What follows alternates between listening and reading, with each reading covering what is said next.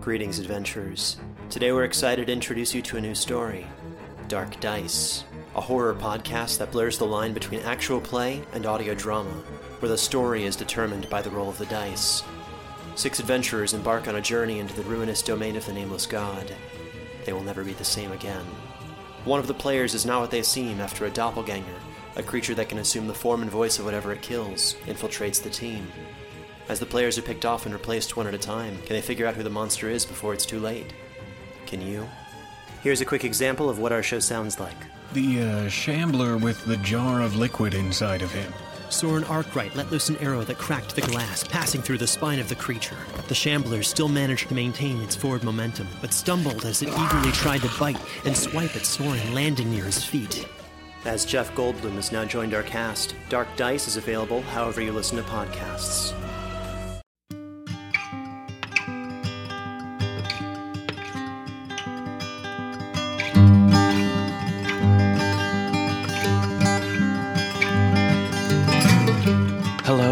Welcome to the Drabblecast, episode 344. The Drabblecast is a weekly audio fiction magazine that brings strange stories by strange authors to strange listeners, such as yourself. I'm your host, Norm Sherman. Well, it's December 4th. Let's start things off with an appropriately fourthish drabble. The forecast calls for death by Monsieur Mustache, read and produced by Dribblecaster Tibby. Here goes.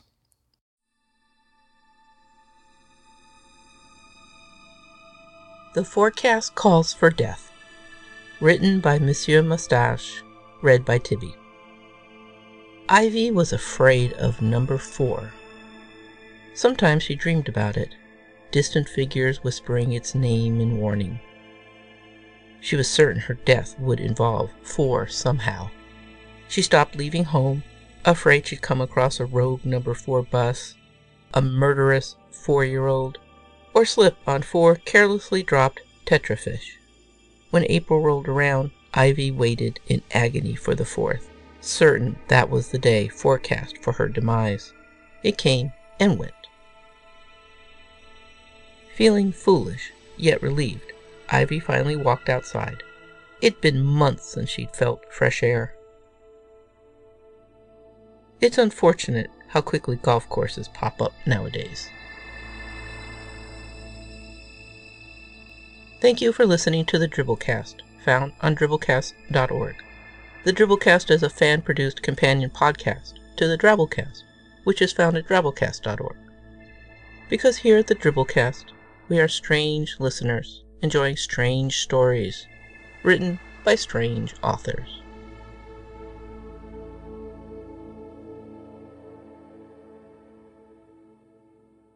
Indeed, we are, Tibby. Indeed, we are. And for our feature stories this week, we bring you a Drabblecast doubleheader special. Two kick ass weird stories by one kick ass weird author. Our featured author for doubleheader special number 15, one of my absolute favorite writers, the one and only James Patrick Kelly. And the two stories we'll be featuring of his are Sing Pilgrim and Suspicious. Jim's had quite the eclectic writing career with numerous novels, short stories, essays, reviews, poetry, plays, and planetarium shows to his name. His short novel, Burn, won the Science Fiction Writers of America's Nebula Award in 2007, and he's won the World Science Fiction Society's Hugo Award twice in 1996 for his novelette Think Like a Dinosaur, and in 2000 for his novelette 10 to the 16th to 1. A prolific teacher, Jim's taught most of the major science fiction writing workshops, including Clarion, Clarion West, Viable Paradise, and Odyssey, and he served on the New Hampshire State Council of the Arts since 1998. Check out his website at www.jimkelly.net. The stories are read to you by one of my favorite voice actresses as well, Lauren Singer. For over a decade, Lauren's voiced hundreds of projects, ranging from video games, animation, commercials, audiobooks, and podcasts. She's a classically trained vocalist and actress who exceeds at bringing her talent and enthusiasm to everything she does. You last heard her here on the Drabblecast in episode 328 Local Delicacies. So, without further ado, let's get started with our two double-header stories presented back to back. We bring you Sing Pilgrim, followed by Suspicious. by James Patrick Kelly.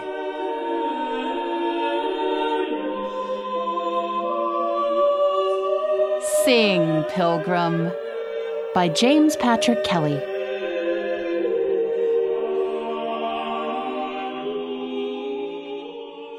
The chair first appeared on a Thursday afternoon on the sidewalk in front of the Dollar Bank and Trust on Lancaster Street in Pulaski, Kansas. Nobody saw how it got there. At least, no reliable eyewitnesses have ever come forward, so we are unable to pinpoint the exact moment of its arrival. Customers began to ask the tellers about it shortly after lunch. The chair was in the Windsor style, low backed with what was called a continuous arm, made of a single bent piece of wood. It was painted dark green. Chips in the finish revealed that while the spindles were of hickory, the seat was pine. Tapered maple legs were connected by H stretchers. While the chair gave the impression of sturdiness, its uprights were refined. It would not have been out of place at the head of a suburban kitchen table, or in the kind of restaurant that used paper placemats. While some semioticians, notably Sunil Chaudhary, have argued that its construction is a modality which encodes the chair's ultimate meaning, we remained unconvinced that there was much to be gleaned from its physical appearance. The bank's janitor, Hiram Hickok, discovered the second most extraordinary thing about the chair it could not be moved. Dispatched by the branch manager to dispose of it, he tried picking the chair up, pushing it, and finally, in frustration, kicking it. Nothing worked. It remains to this day approximately 2.286 meters from the lobby entrance to the bank, facing north northwest toward Menard's Hardware, which is across the street and three doors up. Hickok might easily have discovered the most extraordinary thing about the chair had he not immediately re entered the bank to report its immovability to his manager. Instead, that honor fell to Clarissa Delaunay, a dental hygienist who had just deposited to her account the rebate check for her new Sony Bravia television. It was a television she would never get to watch. In the heat of the day, she decided to sit while she waited for the 34 bus the stop being just steps away from the Swifty Mart. As she settled herself into the chair, we can imagine that, like all singing pilgrims, she smiled and began to hum her song. We can picture the familiar expression of profound peace as she then began to sing. Although there is no documentation of that historic moment, five eyewitnesses reported that she sang, If I Had a Hammer. Although the janitor, Hiram Hickok, in his memoir, What I Don't Understand, wrote that it was Michael, row your boat ashore. Whatever song it was that chose her, as she sang, Clarissa Delaunay shimmered, as all singing pilgrims do, dissipated, and then finally vanished from this world altogether. The knot of people who saw the first pilgrim disappear, or transcend, as the Church of the Chair insists, had a range of reactions from horror to bemusement to outright disbelief. Kai Balancé, a student at BSU, insisted to his girlfriend that it had been some kind of trick. In his attempt to prove this, he became the second singing pilgrim, and the first whose transcendence was captured on video.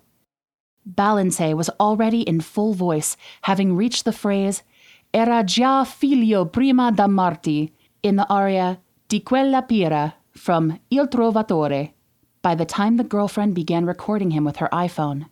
Her video clearly showed Balance's transition from gleam to glitter, as well as the ecstatic joy on his face. This first video was of a kind with the hundreds of thousands taken by reporters, scientists, academics, and artists, not to mention the loved ones of those who have used the chair's mysterious power.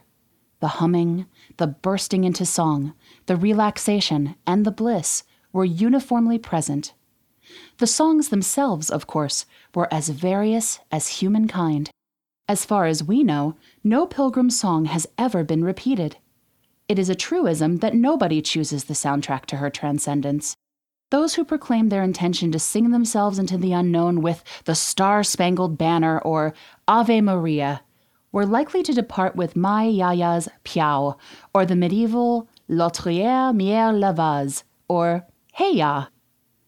While some argued that the ecstatic expression prior to dissolution was in fact an involuntary muscle constriction caused by the chair's interference with neural pathways, one had only to witness a seating to understand that whatever the pilgrims encountered as they disappeared, it was intensely pleasurable.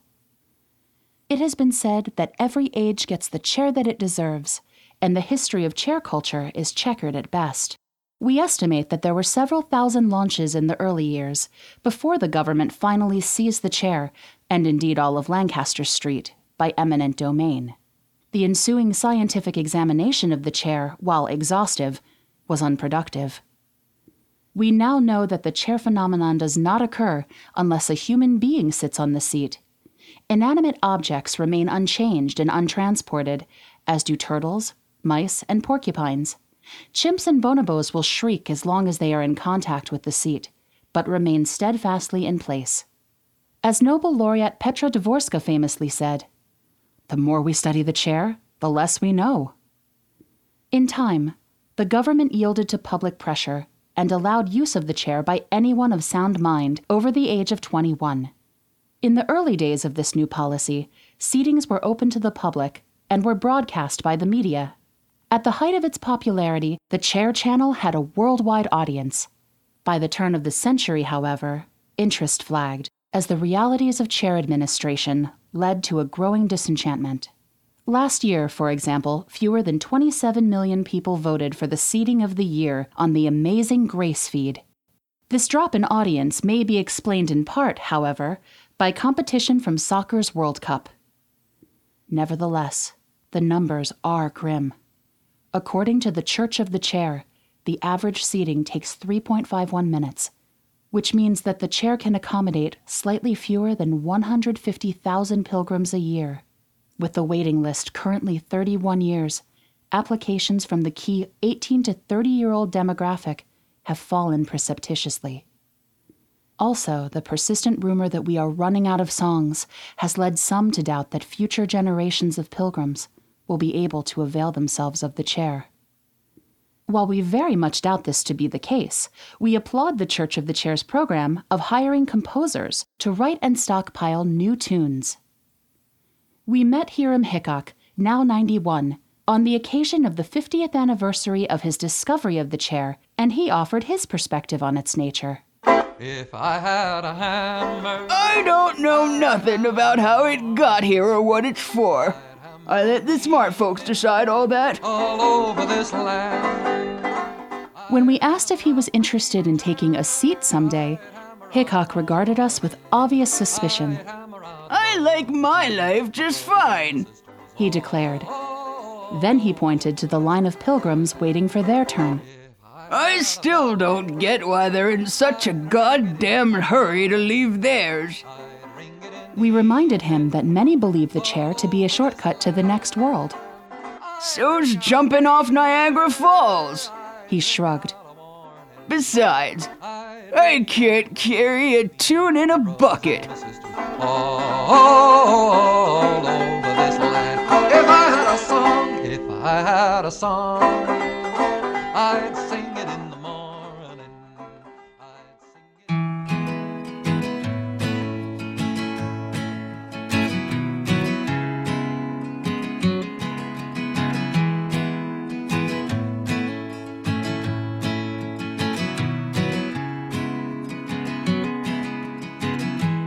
baby don't mess around because she loves me so, and this I know for sure.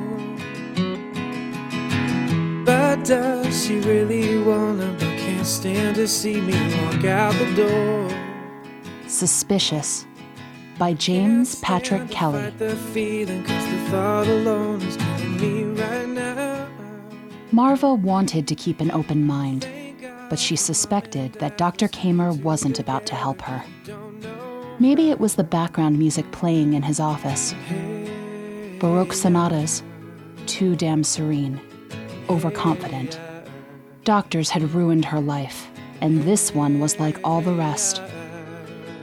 And then there was the curved furniture and the moonscape on his flicks. So he had the kind of income that could buy a vacation in space blood money, squeezed from other people's misery. So, Mrs. Gunderson, he said, why are you here today? Didn't you read my file? I did. He blinked at the desktop, and it lit up. The reflected light of a folder turned his skin to milk as he peered at it. I have reports from doctors Maffei and Orozco, and Smithson and Dejani. Then you know what I want. May I hear it in your own words?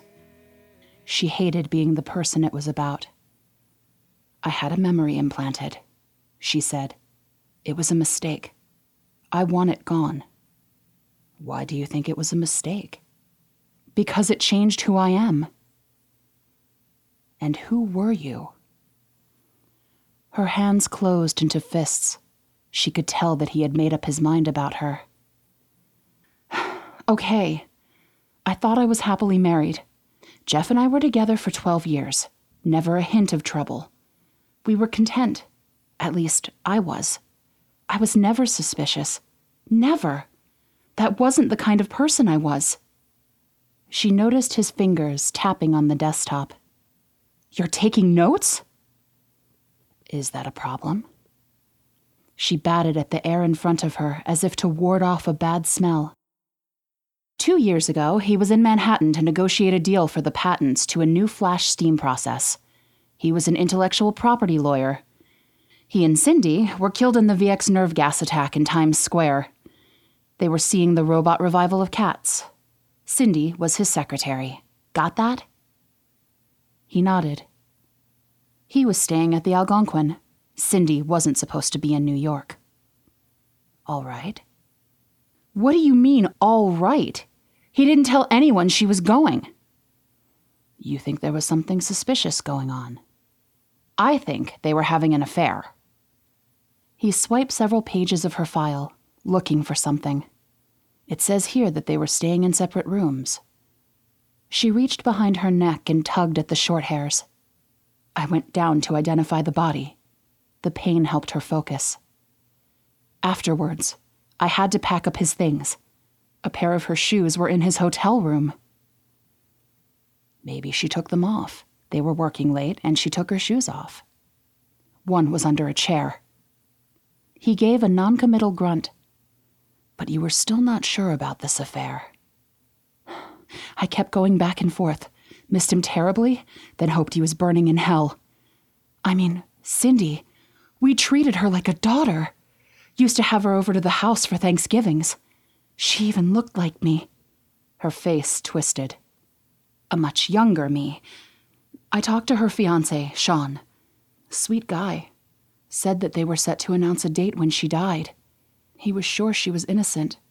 None of it made sense. All I knew was that it was tearing me apart. Tell me about the implant. So I read about alternate memory, you know, as a kind of grief therapy. I met with Maffei. This would be. He glanced at the desktop. Dr. Louis Maffei? They took his license because of this. Does it say that? He claimed that if I had a memory of going down there and catching them in the act, then my suspicions would be confirmed. I could come to a resolution. Let Jeff go. Move on with my life. American Express called to confirm that Jeff Gunderson had charged $508.89 to the St. James Theater. Only Jeff never went to the theater.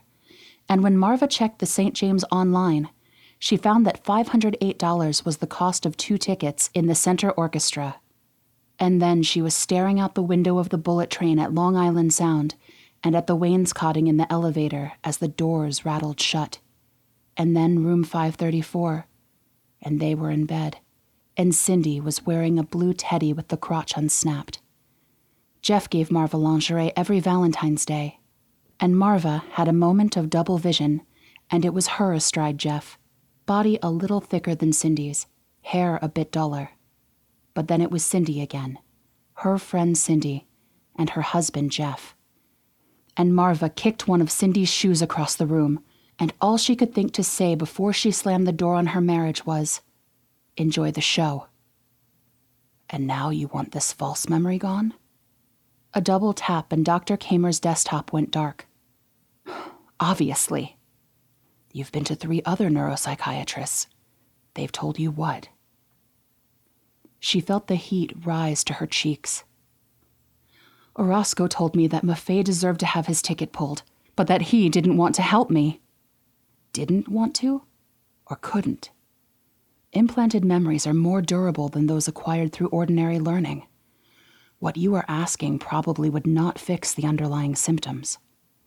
Smithson tried to erase the memory, but it's still there. I never should have trusted him. And Dejani says I need cognitive behavioral therapy.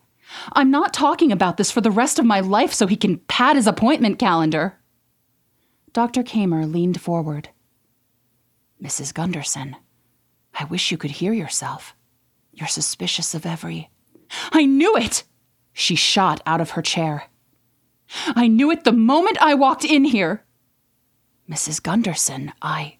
But she was already through the door. It felt as if there was a noose around her chest. Kamer's receptionist and the old man in the waiting room looked at her as if she were crazy. But she wasn't. Not at all. She had every right to be suspicious of them, the lot of them. After all, she knew what she knew.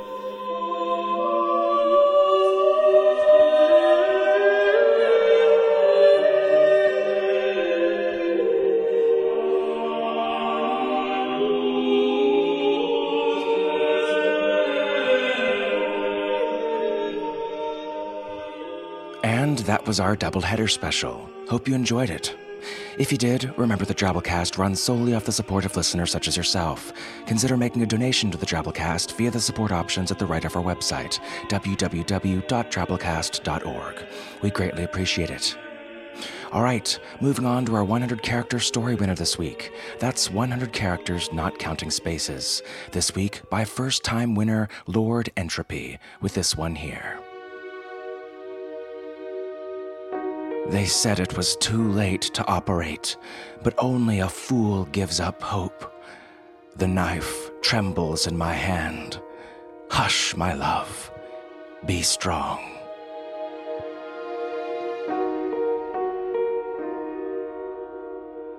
Ah, how sweet. Think you can write a story with only 100 characters? I know you can. Give it a shot. You'll find a handy 100 character sizing tool in the TwitFix section of the Drabblecast discussion forums at forums.drabblecast.org, where we also pick our weekly winners. Be more than a listener, be a participant in the Drabblecast discussion forums. You can also write 100 word Drabbles based on insider theme prompts for upcoming shows, giving you a higher chance of having your story selected to be on the show. And you can also find hundreds to thousands of other Drabbles there to read and produce yourself if you want to be a part of that Dribblecast thing, our fan run, fan produced fan cast.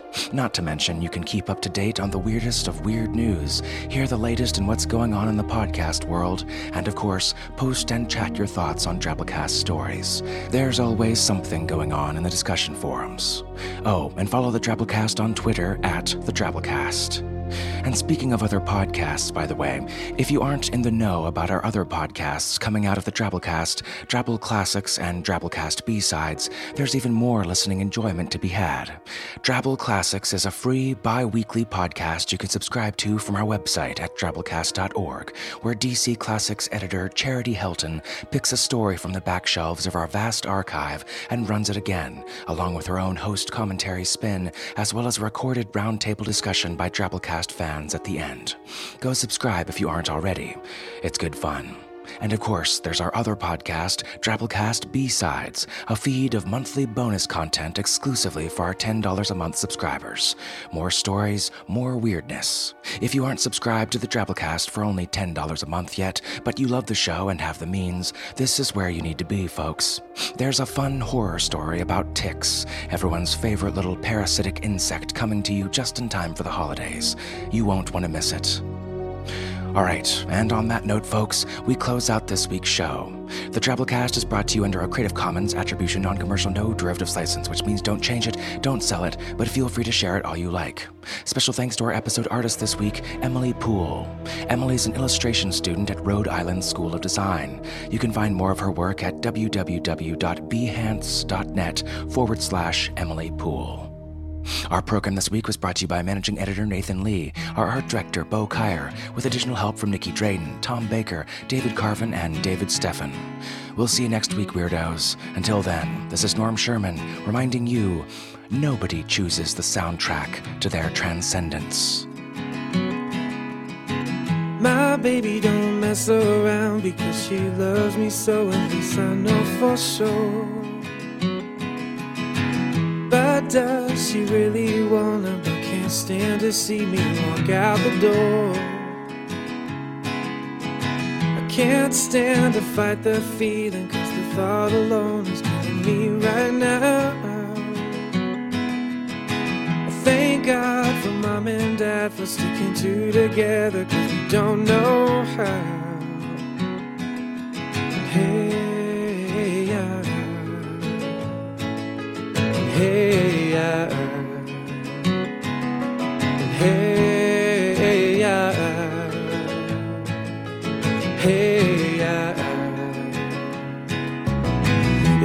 got it, oh, you think you got it, but got it, just don't get it till there's nothing at all. We get together, oh, we get together, but separate's always better when there's feelings involved. If what they say that nothing is forever, the what makes, the what makes, the what makes love the exceptions? Why, oh, why, oh, why, oh, why, oh, why, oh, are we so in denial when we know we're not happy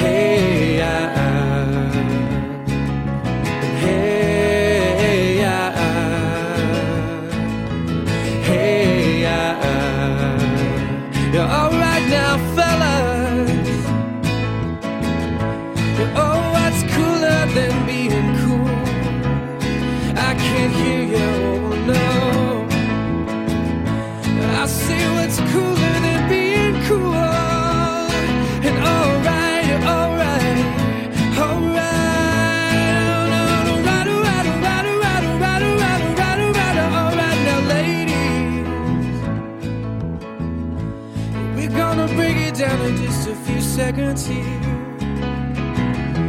Don't make me break it down for nothing. I wanna see you all on your all's baddest behavior. I say Shake, shake, shake, shake, shake, shake, shake, shake, shake, shake, shake, shake, shake, shake it like a Polaroid. Shake, shake, shake, shake, shake, shake, shake, shake, shake, shake, shake, shake, shake, shake, shake it like a Polaroid picture now. But shake it, oh no, but shake it, shake, shake, shake it, shake it, shake it, shake, shake, shake it like a Polaroid picture now. Shake shake, shake it, shake it,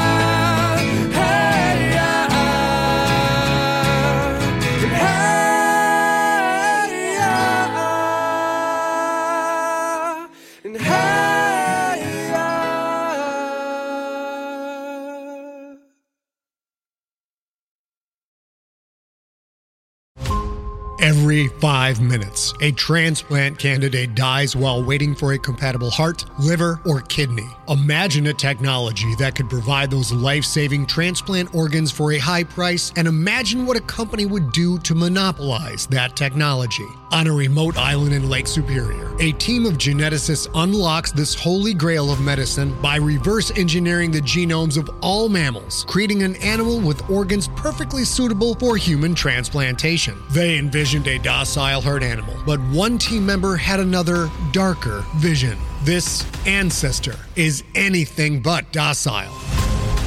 The team's work spawned something big, something evil, something very, very hungry. Ancestor is a complete serialized fiction podcast by number one New York Times bestselling novelist Scott Sigler, with all episodes available. Binge the entire story now on Apple Podcasts, Spotify, or wherever you listen to podcasts.